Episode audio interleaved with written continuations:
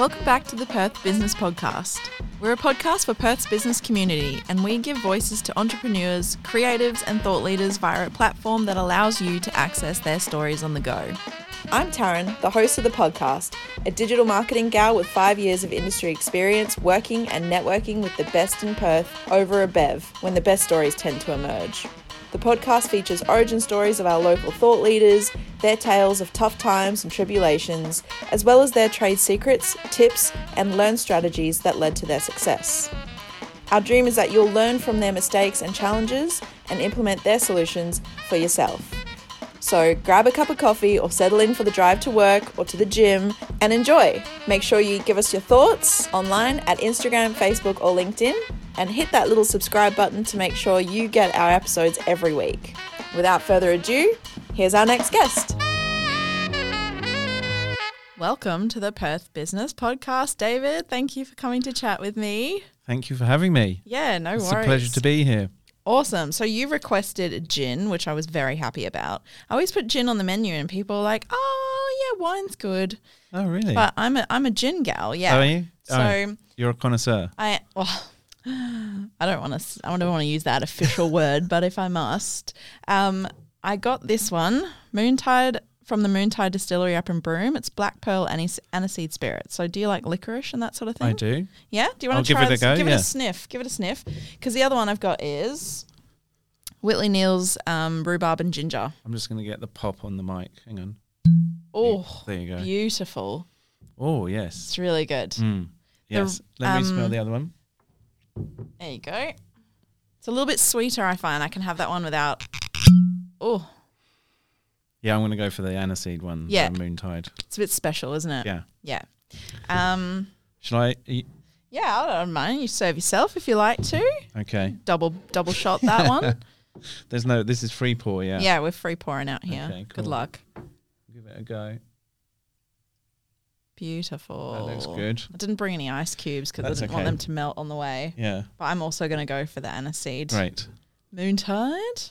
It's nice to meet people who are in the same spirit mind as you. Yeah. I mean, my wife is massively, not massively into it, but she loves her gin. Yeah. I sort of think I've been carried along on her coattails a bit Yep. with that. I love that. But I've recently discovered the, um, do you know the Giniversity barrel aged gin? Yes, I do. Yeah. that's my current fave. I didn't like that one when I tasted it last. Really? I know. Shock horror. I might have had something sweet beforehand and it just came across really, really um like bitter almost. Yeah. Mm. So yeah. And there's another one that I really like uh, from the UK called Silent Pool. Do you know that one? Mm. Which has got this beautiful aqua bottle with um, bronze filigree. It's all right. I Oh, bought it style over substance, really, but it actually is delicious too. Yeah. Yeah, lovely. I feel like that reminds me of the Little Things Gin um branding. They've Yeah. got a bit of the goldy, Yeah. bluey. Yeah. Yeah.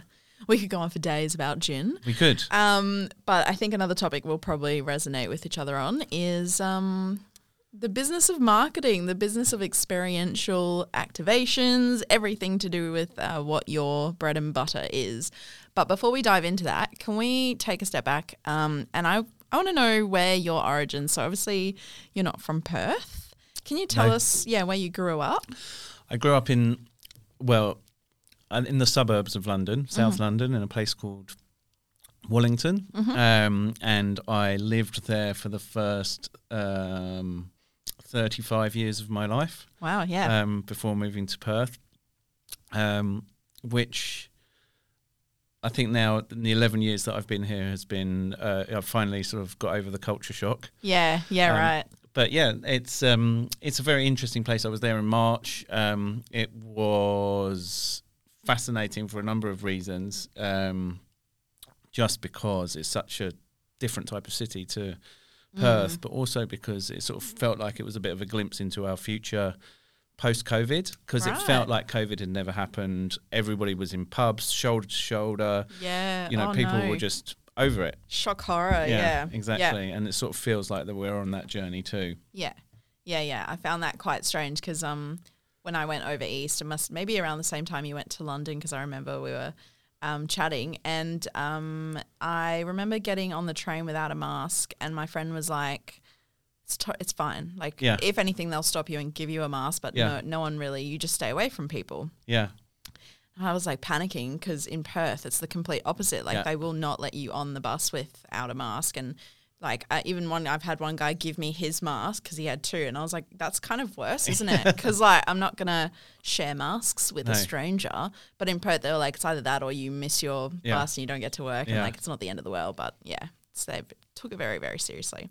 Yeah, the first train I got on when I was there, which was the first night I was there with my sister and a friend to go to um, a friend's event, was a packed, absolutely packed train and no one wearing masks. And it was just a massive culture shock. And I was like, I'm definitely getting COVID. And they were just Yeah. like, You're not. Yeah. I, I didn't. I haven't Oh, got wow. it. Touch wood, I haven't Yeah. had it yet. But Oh really? no, yeah, we'll see what happens. Yeah. See, I got it as soon as I got back from Melbourne, but I got it from an event in Perth, and I was like, classic, Yeah, exact- classic.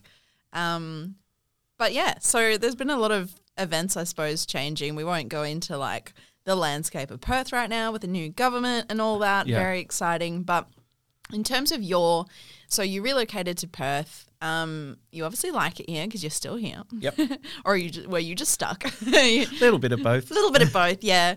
Um, and did you study here? Did you do any? Did you open your own business straight away? Can you tell me a bit about so, that? um, it's. I mean, I could do the whole long story. It's quite a long story, but we, yeah, we we started.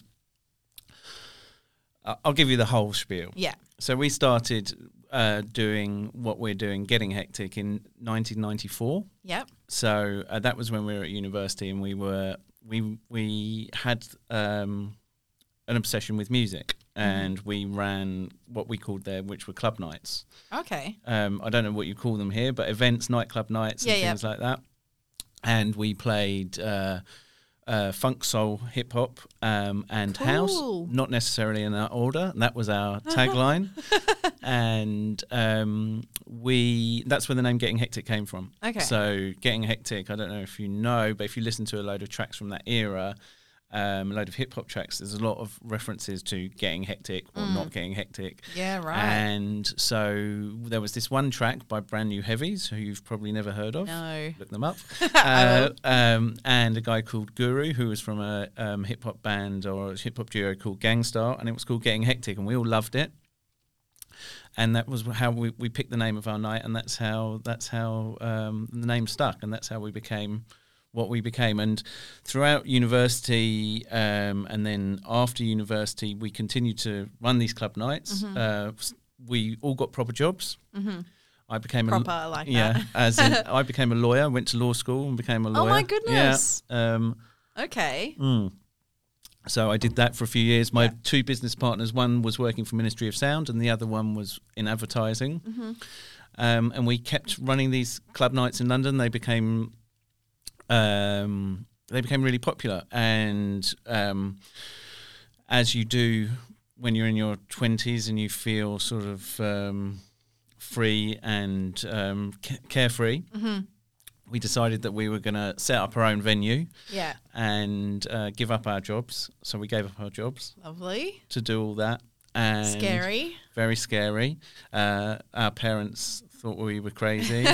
um, our friends thought we were crazy. We probably were crazy. Yeah. Um, and um, we spent a lot of time um, coming up with this idea of setting up our own venue, which was all going to be based on. Um, Essentially, a magazine. So, this is obviously pre digital time. This is late 90s. And so, everybody used to get their sort of pop culture information and um, from magazines. So, Yeah. I don't know if you know magazines like The Face Yeah. and Time I've Out. heard of them. Yeah. Yeah. Yeah, so we were covered in all that type of thing. We thought would be how cool it would be to do our own sort of three dimensional magazine Yeah.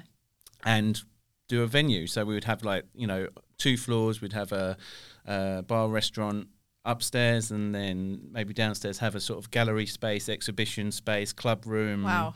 to do. And so we had this sort of grand plans, and the whole idea was that we were going to do it as a magazine, and it was going to change every month. The um, the theme of the, of the place was going to change every month based on what was popular in pop culture at that time. Wow. Big undertaking. Yeah, we probably bit off a little more than we could chew, um, and we then went around to friends. We went around to various different investors to try and raise money, and we found this most amazing, beautiful venue in Brixton. I don't know if you know Brixton Mm, in no. South London, so it's sort of central South London. uh, In at the time, certainly in need of regeneration, so it was a Right. right, really cool place to go. And then we we managed just by hook or by crook to raise all this money to set up this venue. Wow. And after a year's work on it, sort of suddenly it just started to disintegrate. The whole idea, death by a thousand cuts. The landlord started wanting more. Oh, Our no. business partner started wanting more. Uh, everything started just to fall away, and we'd given up our jobs, and we were like, I mean, I don't know if you're allowed to swear on this. Yeah, go on. But we were like, fuck, this is terrible. Yeah. And our, yeah, our whole, you know, we, what the fuck have we done? Yeah. Um, and so um, all that throughout that period, we were, had been doing these popular club club nights, and we'd been approached by we had this big ad agency crowd, and we'd been approached by ad agency people to do events for them and for their clients, and we were just like we were a bit too cool for school, saying no, no, come back to us when we've got our own venue, yeah. and we, you know, you can come and do nights there, and so we went back to them. Sort of cap in hand with the tail between our legs, saying, "Oh, you know that Christmas party that you wanted us to do? Uh, yeah, we'd, we'd love to do that." Yeah. and f- sort of over the next year we got um, we got hired by a few big ad agencies like DDB, um, Y&R. Do you know those guys? I've heard of big, DD, DDB, but not why big, yeah, big international Yeah. agencies with big offices in London to do Yeah. things for them. You know, whether it was their own events or, or things for their clients, and we began to get a reputation Great. for doing essentially what were events and parties and stuff like that. But then working for their clients, so we started working for Coke um, and Virgin, and Awesome. then and then finally, in or sort of finally, at, th- this part of the story, in 2006, um, it was the Football World Cup, Yep. Soccer World Cup. Which is a big passion of mine, and Yeah, and, uh, naturally, I yeah would not expect anything Yeah. else. Yeah. and we um, we had this idea about so th- obviously with the World Cup, the vast majority of people don't get to go, Mm. you know, and so they don't get to experience it. So we had this idea, you know, wouldn't it be great if we could bring the experience to London? Great. So we decided that we would build our own stadium in a warehouse in the middle of London. Whoa. Um, which I mean, stadium sounds a bit grand, but it was Yeah. still it was a mini stadium, but about five thousand people. Yeah. Wow. Um, and so we came up with this idea and we pitched it to a whole bunch of sponsors. And finally, we got sort of Xbox, um, Adidas, Mm-hmm. and um, Beck's Beer on board. hmm Great. And that sort of just put us on the map as an experiential agency. Awesome. And then it went from sort of, um, yeah, we started to grow from there. yeah. Um, then fast forward to 2000, 2010 or 2011, where I had met my mo- my wife. hmm We'd had a baby. Oh, great. Uh, after saying that she never wanted to come back to Perth, she decided that now would be a good time to go back to Perth. Yeah, Um, yeah. So we initially were only coming for six months, Yeah. and now 11 years later, Awesome. still here. So that is the long answer to the short question of I like that. how we got to Perth. yeah. I even like if that. was your question. Yeah, because I think the backstory of like that's you've told us how you got the name, who you started it with, like how it sort of turned into from a little seed into a big plant in Perth, which I think Yeah. is a great place to have and there's something like that. there's been many flowerings and uh, leaves Yeah. falling since then as Oh, well. I love that. you know, to make room for growth, right? Yeah, That's exactly. what I say. Um, awesome. That's a really cool story. I'm so excited to sort of grill you a little bit more about the experiential side of things and challenges that you face um, creating a brand and doing that, um, having that sort of growth experience in Perth. So I moved to Perth, and my first job was as a brand ambassador for a company Oh, called really? Evoke Media. Oh, really? Yeah. So where are you from? Um, so I'm from South Africa, but I lived Oh, yeah. in Oh. Queensland last for ten years, and Oh, we wow. moved over here. Yeah, I moved with my family, and then got a job. Um, and that job was Evoke Media while I was studying, and that was awesome because like it was so easy. Because what I did was I drove the little smart cars with the Yep. signs on the back, and then um, next thing I knew, I was like leader of the little convoy, and you know not quite in the marketing team yet, but it really gave me a first hands-on experience of, you know, experiential marketing and what you can bring to people in terms of experience when you're you're your client's got a certain goal or an aim for what they want to achieve, and the audience is in a certain place, or you know, for example, if we drove around like stadiums or games or that sort of thing, and they we wanted them to see a certain message. Um, it was very much about like you did really well if you got out of the car and you were like, "Hey guys, like, have you heard about this thing?" Blah blah. Like, Yeah. I was one of those gals who was Yeah. like, "Do you want to take my flyer?" But in a more convincing way, hopefully. Um, so that was my first experience with experiential marketing, and I've kind of gone from there. I worked in another experiential experiential marketing team, and um, I liked what we did, but I think one of the challenges there was uh, the ideas and where the ideas were coming from because it was very much for shopping centres. Um, a lot of the inspiration was coming from over east and international, which naturally, you know, that's the first place that we'd look if we're trying to do something that has had a great response.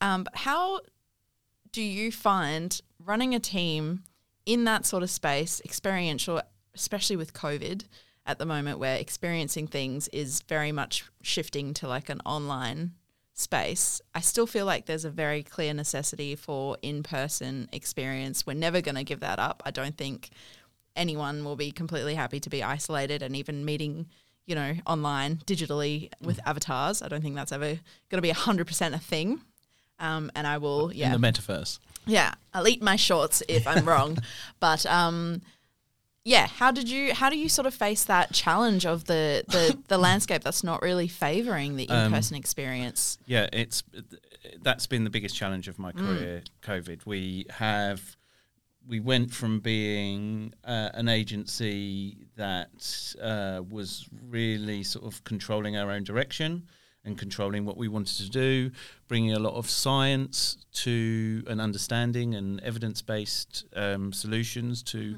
what we were doing. Um, to suddenly overnight, I remember it very clearly. On uh, it was Friday the thirteenth of March. oh how unlucky I know when ScoMo announced um, and said it was a 500 person limit for events, and we went from well being pumping to um, 95% of our business with, had gone within a week. Um, oh my goodness yeah, it was pretty harrowing. And at the time, we were sort of thinking, oh, you know, if we can ride out two or three months and, you know, this type of it, then we'll be okay. yeah it was a really weird experience because at the time I wasn't having many, you know, obviously I have a reasonable amount of client contact, but not on the day to day stuff. But I was getting phoned by senior clients one after the other, just saying, just so you know, obviously we're cancelling. Uh, just so you know, we're cancelling, yeah and you're like ah cancelling, and then you just did this whole, you know, phone call after phone call, Mm. and you're just like, yeah, of course we understand, but you know, there's suddenly all your revenue stream is gone. dried up Yeah. Can you talk a little bit before you keep going on that topic, which is you know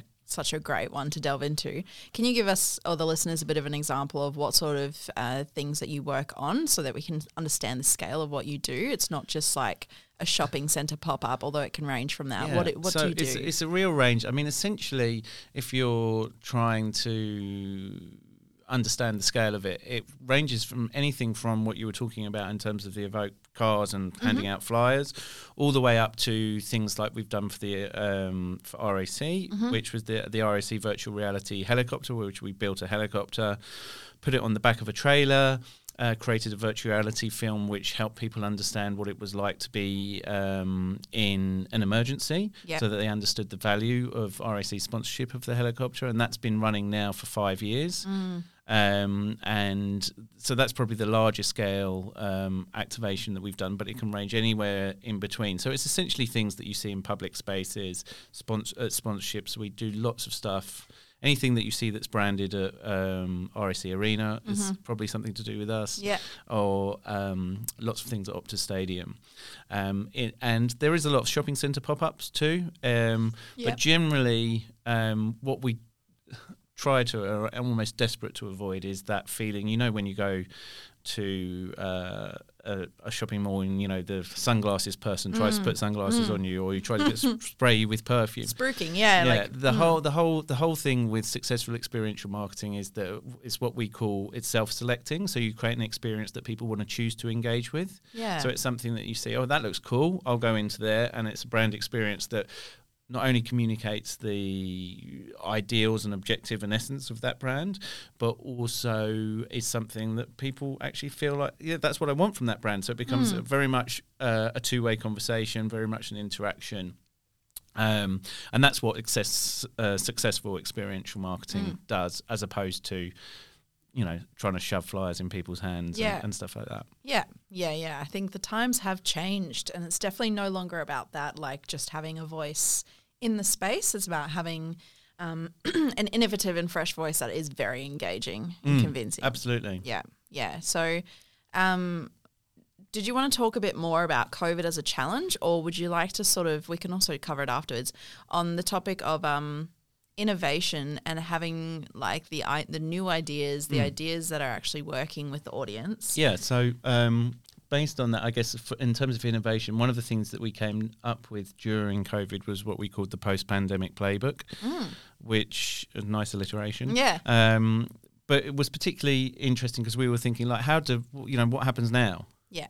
And to your point, in terms of that, people are not going to, you know, we, we haven't lost that desire for human connection, and eh, you know, uh, everybody can feel it intuitively. There is, and it's called, and uh, there are lots of papers on it, but experience debt. Mm-hmm. So whether it's uh, the experience you have face to face with uh, a friend, Mm-hmm. you know, or a colleague, you know, the fact that you're not face to face, you you actually sort of that bonds that you have with them begins to deteriorate Yeah. and that also happens when you're when you're with brands. So there's that experience debt. So we knew that there there was going to be that desire to do it, but you you then also have to make sure that you interact in a safe way. Mm-hmm. So in terms of the post post pandemic playbook, um, that's the gin. Mm-hmm. Um, the um, yeah, we just developed some tools of like how people are going to gather. You know, no touch.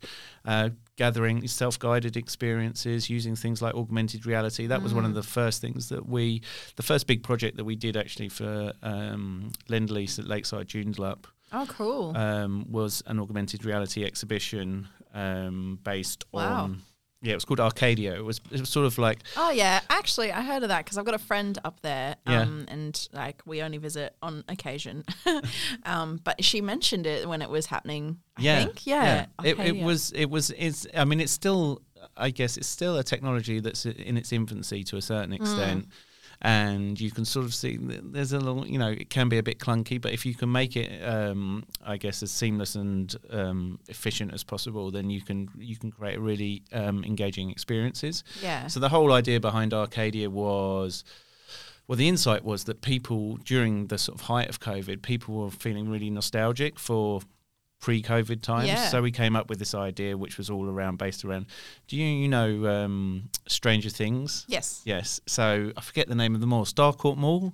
Do you know the very end? Oh, so oh, I'm not up to the. Le- do you mean Oh, in the sorry, first season? spoiler I'm not up to, alert. yeah. I was like, um, not heard that one. Uh, Yeah, so there's this mall. Spoil basi- away, yeah. Yeah, there's this mall. Blah, blah, there's this uh, mall in um, Stranger Things called Starcourt Mall, Starcourt Mall, which is um, 1990s aesthetic. Yeah. really cool 1990s. So there's this aesthetic called vaporwave, which is all sort of yeah, a bit Miami Vicey, a bit sort of l- late 80s, early 90s, Yeah. and we created all these artworks. Um, Wicked. that w- went throughout the, the mall and got people to come back to the and experience the centre in a way that was safe yeah. because they could activate it on their phones. It was them doing, you know, essentially it was completely self guided. It was socially distanced yeah. And worked really well. And we were really proud of that. So that was an example of bringing that post pandemic playbook to Mhm. life. And since then, I mean, the, you know, as, as I'm sure you're aware, the situation is constantly evolving, you know, generally, but particularly for us Yeah.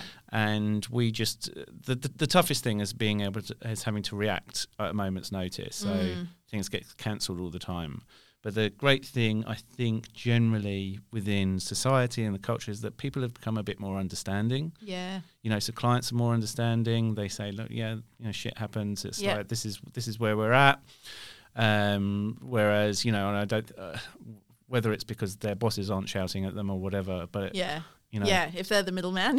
Yeah. yeah, but so it's it's we feel like we feel pretty optimistic at the moment. Good. Um, the border opening, shutting, opening Yeah. caused a bit of a wobble. Yep.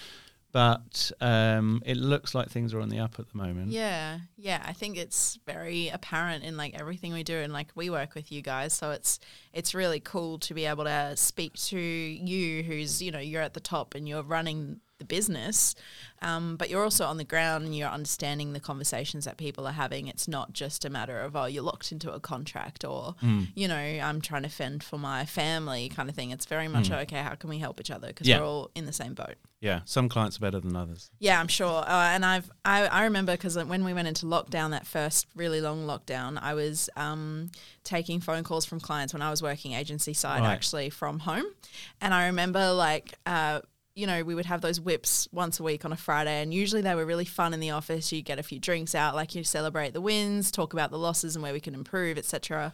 And this time it was more like a one-on-one with the boss, who was like, "What's the damage? Right. who have you managed to keep on? How much have you managed to keep them on for? How is this going to work? Um, who do I need to go and have conversations with? And it was half the clientele was like, oh, you know, so sorry, we have to pull our whole contract Yeah. or whatever it is. Yep. Um, and me being like, you know, having that hard conversation of like, well, we did have you locked into a contract and I totally understand it's unprecedented, but we also need to survive. Like, ah, how do we make this work? Yeah.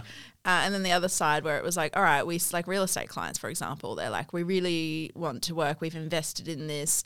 Um, why don't we look at different like solutions? So that's when we looked into live videos, you know, uh, guiding people through the house or having some augmented reality um, involved in the strategy. And it was very much reactive. Like it wasn't as proactive as I think, you know, no one was able to be as proactive as they wanted to be. But it was very intense and everyone took it very personally. I remember being alone in that apartment where I was living with a housemate who'd gone to stay with her boyfriend and I was like by myself. I was like having these hard conversations all day. I was like, oh, that's, I'm pretty sure that's where I had my subscription for the uh, Good Pairs wine subscription. And like, yeah, I'd lived down the road from a bottle shop. I was like, this is how. I'm coping. Yeah, know, this is going to be my next few weeks. The first month of lockdown was definitely alcohol fueled. Yeah, it was intense. But I feel like WA got around it and everyone was like, this is how we cope for now. It'll Yeah. get better. We'll Yeah. be fine. Yeah. Um, okay, so now that we've spoken about that huge challenge, in like taking a broader look at the challenge of experiential marketing Yeah. in WA, um, I I suppose after all the conversations I've had with business owners, it's not um, incredibly hard to be innovative in Perth just because we have a really clear landscape. We've got really niche skills here, but um, probably less resource than the eastern states and internationally. So new ideas are really like people notice them. They're very um, I suppose they're very easy to engage with because it's like, oh, did you see what Joondalup's doing? No one else is doing that, for example. Um, how do you find the landscape in Perth and how are you managing to sort of evolve here um, at the pace that we are evolving in WA as opposed to in the UK? It's interesting because um, in the UK we were very, you know, we sort of fell into experiential marketing. We never really set out to do it. You know, it was just, and then suddenly it just, be, you know, the the whole venue bar club story. It Yeah. was just suddenly it was just like, oh, this is what you're doing now, and, it was yeah. like, and we were like, great.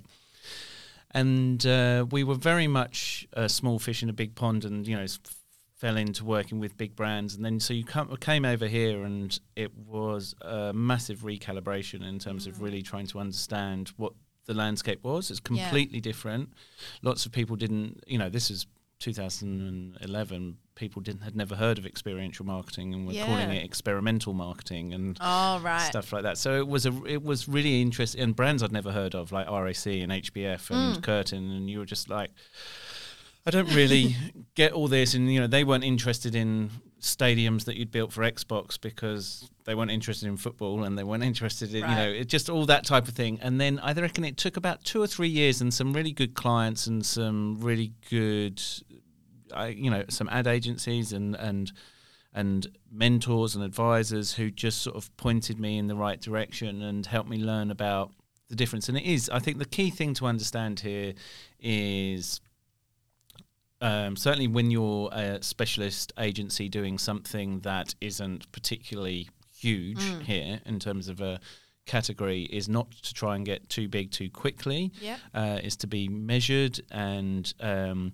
really try and understand the limit of the client's ambition. Um, you know, and quite rightly they're limited because of whatever Mm. reason. But just you know, not not trying to oversell something, not trying to undersell something, and I guess it's sort of yeah, really understanding where things needed to be pitched. Yeah. And I think that uh, finally now I feel comfortable, you know, not pushing Mm. stuff too much. And I think one of the actual, the sort of hidden benefits of COVID is that although we've now got smaller and we sort of our model is based on, you know, a few key members of staff plus freelancers and um, Mhm. casuals, is that there's less pressure on us to do big projects Oh yeah. which means that we can be way more client focused and just you know come and have a meeting with a client and there's no real pressure i mean there's obviously some pressure but Yeah. no huge pressure to get business in and so it just means like if you want to do a medium sized project this is great or if you want to do a big project Yeah. great or whatever but it helps you develop those client relationships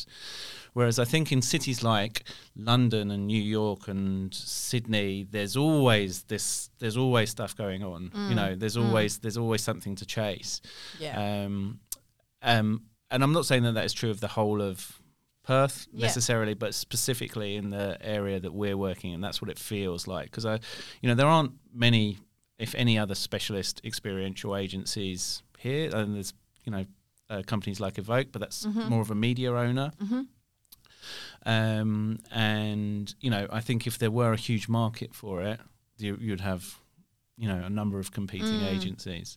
Yeah, I was going to ask. That's one of my questions. Is in terms of competitors for you and how you're um, managing your business and surviving. You know, since COVID and all that. Um, I was going to ask if you do find the competitor landscape quite a challenge, um, or if you're able to sort of sit in your niche and just because you're really good at what you guys do and you've got some great clients behind you.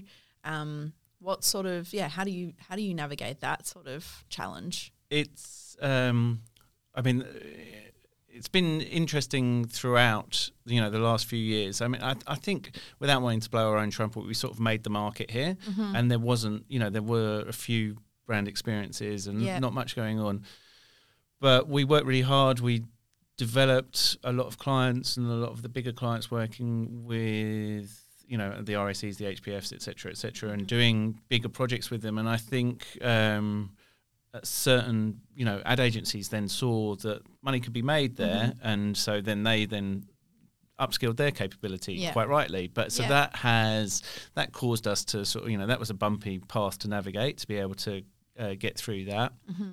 It meant that we won some clients, we lost other clients. Mm-hmm. Um, I think since COVID, um, it appears to me that the um, you know our competitors have gone back to their core capabilities um, and less focusing on, on what we do because there isn't so much opportunity. Um, I imagine as it ramps up, it will you know competition will ramp Yeah. up again. But I think my goal is to sort of say stay small to medium sized specialists in what we do, Mhm. understanding how we can deliver the best results for our clients, and not necessarily chasing the the dollar. Yeah, yeah, not not trying to be the top of the game without Yeah. authenticity. Exactly. Yeah. Yeah. yeah. Okay, so I think we've kind of nailed what a day in the life looks like for you. And in terms of things that are coming up for you guys, what are your plans? I know that you were just talking about, you know, if competitors start ramping up, you've got to be prepared for that. Um, we're assuming COVID's, you know, going to be a thing of the past for now, anytime soon. Um, you know, whether or not we get what what's in Victoria at the moment, what's it, monkeypox or something? Yeah, that's yeah. And Yeah. in, and in the UK, yeah. Yeah, whatever it is, I feel like we're prepared for that somewhat. um, or in terms of we're prepared for working from home or in an isolated Yeah. situation. Um, what what do you have, you know, in your mind for the future in terms of like suc- like success? What does that look like to you now? I think for us, success as a business is a slow growth um, to sort of where we were a bit where maybe a bit smaller than pre-COVID in terms of personnel. Sort of some key specialists, you know, re- people who are really good at their job, um, rather than overstaffing things. Um, and that's sort of, I think, the model that the um, commercial landscape can afford us. Um, in terms of where experiential marketing is going, if that was part of your question, um, I f- w- the stuff that we're really fascinated in, uh, um, by at the moment is things like the future of retail, Mm-hmm. for example. So if you're looking at things like retail is going to be transfer, it's transforming now, and Yeah. it's going to be transforming faster and faster because of things like COVID. I'm sure you've seen uh, there was a McKinsey report that said something that. That COVID had accelerated digitization by seven years or something yeah, like that. From 2028, Forbes. I read Yeah, in oh, Forbes. yeah, Yeah. Yeah. And so we've been fast forwarded into the future by Mm. by COVID um, in a in a retail landscape, and so things like if you look at Nike uh, with Nike Town, and you look at um, the Apple Store and Meccaland, you know the the makeup thing that Mm-hmm. Yep. they had in Melbourne. It's like all these brands are now converting to experience stores, Mm-hmm. Which is really fascinating because. Experience is the currency, so Yep. that's obviously very interesting for us. for me, if I were to look at like the future of retail, because that just brings back memories from when I was at uni and we would learn all about how humanities marketplace was the beginning of retail, really. How, you know, Mm. back then it was a place that we came to trade things Yeah. and um, not just that it was to have human interaction Mm. networking and marketing was a part of that because you had to sell your stuff and trade your things in order to live and it became a very social event right so anything that could get people to back to that like uh, what would you even call like ing- ingrained instinct to Mm. be around people and to socialize um, and to meet each other's needs based on your skills and trade those two things. Mm. So, you know, I need bread, I make bread, cool. We're, we're a done deal, let's have a chat. So that's very, very base level. But I feel like now the challenge and the question was posed so many times from when I, you know, from my uni days 2017 all the way to now is like is is shopping center is a shopping center still going to be a thing that we're going to be oh I'm just popping out to the shops to the mall whatever you know and that's the- big question right Absolutely, and there's a real people will need a reason to go. Why Mm. would you go there? And this is the you know, and people they you know they were deserted. You know, you didn't need a reason to go when Yeah. there was lockdown and you weren't allowed to go. yeah So and um, online shopping's a thing uh, yeah, and so that that's absolutely transformed society. So you need to have a reason to go. Hence the sort of um, evolution of these experience stores. Um, and I think that that's one of the things that I mean. We talked to our shopping centre clients and we talked to our retail clients about this. Like, what are you going to do? How is this going to happen? So things like, you know, there's a there's a drive. You know, whether it's driven by data, but you know, personalization and, and personalized experiences, but experiences that you definitely can't have online. Mm. And there's this rise of this term called phygital, which I don't know if you're aware of. I think that may be a Forbes a Forbes term as well, Cool. but P H Y G I T A L, I think, about the sort of mix of physical and digital. Mm. And I think that's something that you know we've realised as as a, an agency ages ago. I mean, it was just one of those things. It's like, oh, we have to be on social, and you know, Mm. with all our experiences. But it's now becoming, you know, things like um, augmented reality and artificial intelligence Yeah. and stuff like that are all going to be coming into our everyday experiences. But the retailers are going to have to offer whether it's you know you know like Nike Town is a you Mhm. know basketball court or Meccaland is you know a beauty makeover Mhm. or the Apple Store is the, the ability to play with you know the Yeah. toys. You have to offer something that they can't get at Yeah. home. Um, and uh, you know I think you'll see that the um, malls are going to be transforming over the next 10 years. Retailers are going to be transforming um, in order to get people to do stuff. But Mhm. it will but to your point about the marketplace there is still that innate um, intuitive need for people to connect. And that's where we believe you know and i think everybody intuitively believes um, there you know the need for face-to-face Mm. interaction and it just doesn't feel you know it's like the rapport that we have now in Mm. terms of having a face-to-face podcast is Yeah, way more different. than Yeah. doing it over zoom completely i totally agree so yeah. there everyone recognizes the need for human interaction it's just what what place does it have and what place does it have with relation to brands i think Mm. is, is the key question yeah um that's so interesting yeah, we we because one of the analogies that we just reminded me of that we often use about um, you know the power of experience is is how would you sell a pie? And Mm, it's like, do you know this one? no It's just like how, it's really simple and it's a bit trite, but it's like how would you sell a pie? Would you draw a picture of it? Would you shout about it, or would you give someone a taste of it? yeah And so the answer is obviously you give someone a taste, of it. yeah and the point is that that experience that they're going to have is so much more powerful than seeing a picture of it or hearing someone shout about it because they Ah. can trust you know they trust they trust their own experience you trust Yeah. your own experience more than anything else Mm. you know more, more than an influencer or more than Yeah. more than seeing a picture of something or hearing somebody That's say great, something yeah. about it.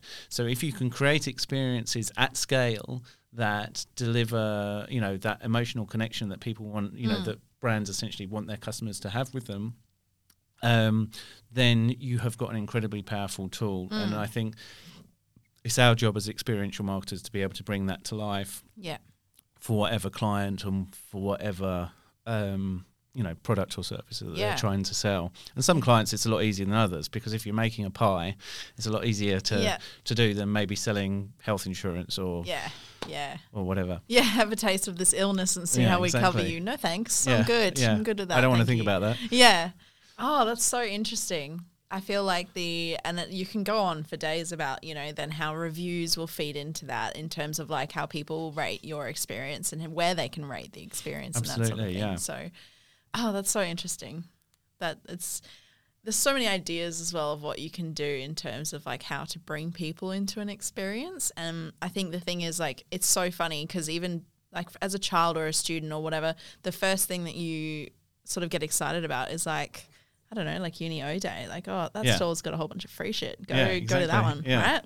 And then it's like it turns out to be like an insurance store or something. You're like I'm a I don't even know what I need insurance for, but, But I've later on in pencil li- case. yeah.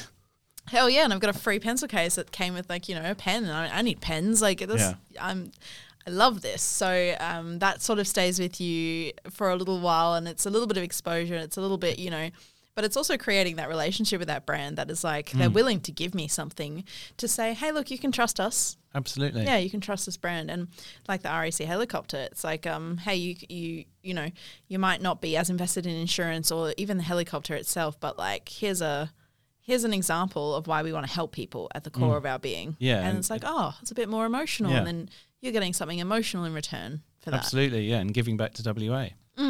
Yeah, so it's like a big sort of yeah, it's a very you know, bringing for the better to life. Yeah, yeah. We, we're going to spruik RAC now. Yeah.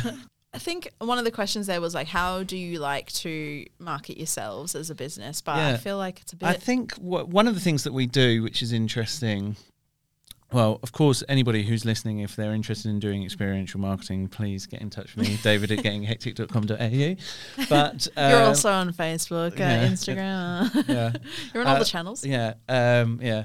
Um, one of the, the the way we like to market ourselves is we, we try to. I mean, sometimes you can view it as a bit old school. I mean, we do things like LinkedIn. We do things like, um, um, you know, just um, client marketing events and, and stuff like that. But one of the key thing that we've done over the last year and continuing to do is what we've rather snappily called uh, the Gettin' Hectic Client Experience. You're all about those like catchy names. Love that. Um, Client says what it is. Exactly. Um, but the purpose behind that really was just to stay close, as, as close as possible to our network of clients and really understand what their marketing challenges have been and will be over the last year and, and the next year. So we're actually going through that process at the moment and we go around interviewing or chatting to all our clients over a coffee. Interviewing sounds a bit mm. grand, but really just understanding, because I think that's the core of marketing is to really understand what your audience and what your client needs um, and just doing a bit of market research and just saying to them, you know, what have been your biggest challenges? What have been your biggest opportunities over the last year? Are you optimistic about the the next year? Um, do you have a need for brand experience and experiential marketing? How do you view it? And basically, we we then um, collate all that information Mhm. and, th- and then sort of feed it back and create a sort of networking experience in a few months' time where everybody gets together, they share stories, share insights. We look at it through a brand experience lens, um, come up with a few themes. Last year was all about um, connection, courage, and consistency. Oh, cool. Yeah, so all about um, experience, uh, as we've spoken about today, um, providing you know that emotional connection that Mm. other channels often can't. Um, consistency about being in market and not going dark when you know things like COVID hit, and then. Um, um, well, and encourage also just to to be in front of your client and do things when um, you know that you might not feel necessarily comfortable uh, about doing. But basically, understanding that you know for them how how that they can use experience to get close to their ultimate clients. That's And- perfect. Yeah, and we did some. We did some. Really, there were some really interesting stories um, that came out, which um, we can share. Like the, you know, uh, Brownes did their Milko um, campaign, which was nothing to do with us, um, but we would have loved to have come up with it. But it was such a great solution to Yeah. the problem What did that, they do? that COVID, that COVID presented. They, it was basically milk delivery. So essentially, you know, obviously the Milko. I don't know if you're aware of Milko. I wasn't either, but Yeah. Milko was the milk delivery that they used to have back in the day Okay. and used to go door to door. You used to sign up for it, and your milk would be delivered every morning. And obviously, it's gone out of fashion. Yeah. And but then when people couldn't go to the shops, Brownes were like, "Well, let's bring this back." And the the wonderful thing that they got uh, to do with it was driving that emotional connection, but also things like you know uh, D2C, direct to consumer.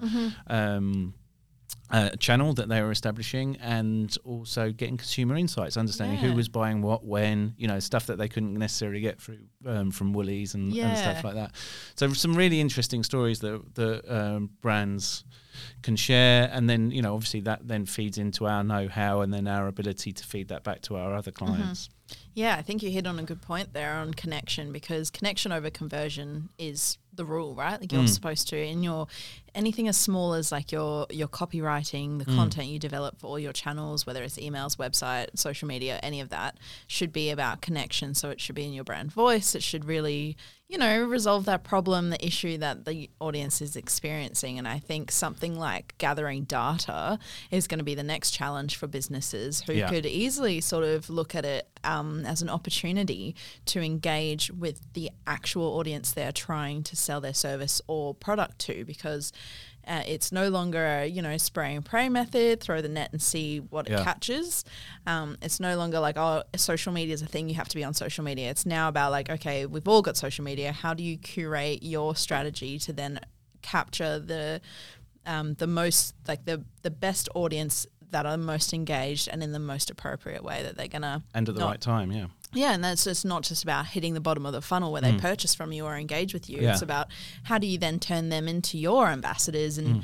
you know loyal loyal customers for the future. So um, Yeah. I think connections like the big one there, and that's obviously what you do. And That's the goal. yeah, yeah, and I feel like that was a nice little wrap up of everything you do and everything that you're looking towards doing. You know, now Yeah. that there's COVID has changed the land, landscape quite massively. So Yeah. no, I'm excited to see what you guys, Yeah. you know, where you go. No, we're excited too. We're yeah, as I said, we're we're really optimistic Mm. about the next couple of years and and keen to see where Yeah. it's going. Yeah. Yeah, awesome. Lots of clients coming back and have got exciting ideas, which is oh, that's good. yeah, which is exciting. I love it when someone comes to you with an idea. It's like, oh, Yeah, it's just Yes. like we've got this challenge. What can we do? Yeah, that's awesome. yeah. That's great. Yeah. Um, thanks for sharing a gin with me. No, thank that you. That was great. Yeah, no, I enjoyed it. Yeah, it was fun. Sorry for slurring my words. No, I don't think you did. You were totally fine. I feel like it gets the excitement going. It does. Um, and I'm yeah, we'll have to catch up with you in the future and see how you go. But Great. yeah, have a fabulous um, I guess still week. I keep thinking it's Friday. Every day's Friday for me. I know. It's crazy. Tuesday. Tuesday. Oh, it's Tuesday. Ah, Gin on a Tuesday. gin on a Tuesday. Breaking the rules. Thanks so much for coming on the podcast, David. I really appreciate it. Pleasure. Thanks for having me. Thanks for listening to another episode of the Perth Business Podcast, where we love to talk a little bit of shit while discovering gems of knowledge from professionals and those just trying their darn best in Perth. Make sure you check out past episodes for trade secrets, tips, and learn strategies in various different industries. If you rate, review, and subscribe, it really helps the podcast grow and reach the earholes of many different business owners that could use the advice and insights from the learnings of our guests. If you, like our guests, are passionate about their community and open to sharing experiences, tips, and ideas with other business owners, I look forward to connecting with you. You can reach out to me at the at gmail.com or slide into my DMs on LinkedIn, Instagram, or Facebook. As always, thank you so much for listening to another episode of the Perth Business Podcast. I look forward to connecting with you and collaborating with you in our business community in Perth.